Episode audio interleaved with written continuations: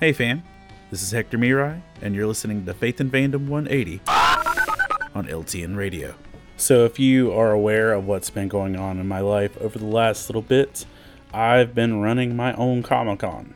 Um, I partnered with my church and my community and some businesses and friends, and uh, we ran a Comic-Con last Saturday.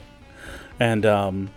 I spent a little over three months working on it, preparing for it, and um, I, I'm used to how much work it takes to put on a show from being involved in them and watching other people do it, and uh, I know that it's like you can't rush everything, and you have to be patient, and you have to be diligent, and you have to be meticulous, and but uh, I was doing everything I knew to do. Um...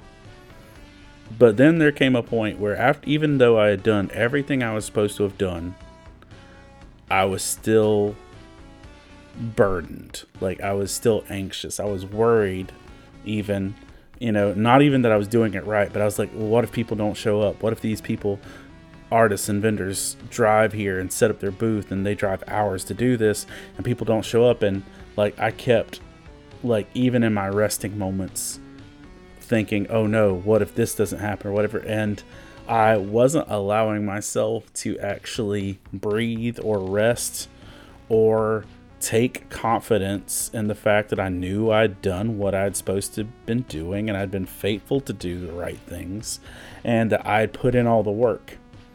And I feel like sometimes we do that even in our walk with God. It's like that we know we're faithful, but we can't really just step back and trust that God's got us and that God's going to actually do what he says he's going to do. And so we keep trying to overcompensate uh, for our own insecurities because we don't trust God to be who he is and to do what he says he's going to do. And Psalms one twenty-seven verse two says this: "It is vain for you to rise up early, to retire late, to eat the bread of painful labors. For he gives to his beloved even in his sleep." And sometimes you need to be able to step back and say, you know what? You don't have to do all of this on your own, because you know that you have a God that loves you, that cares for you, and is providing for you.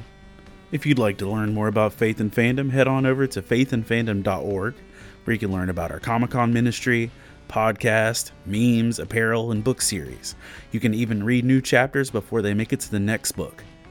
I'm Hector Mirai, and thank you for spending the last one hundred eighty seconds with me.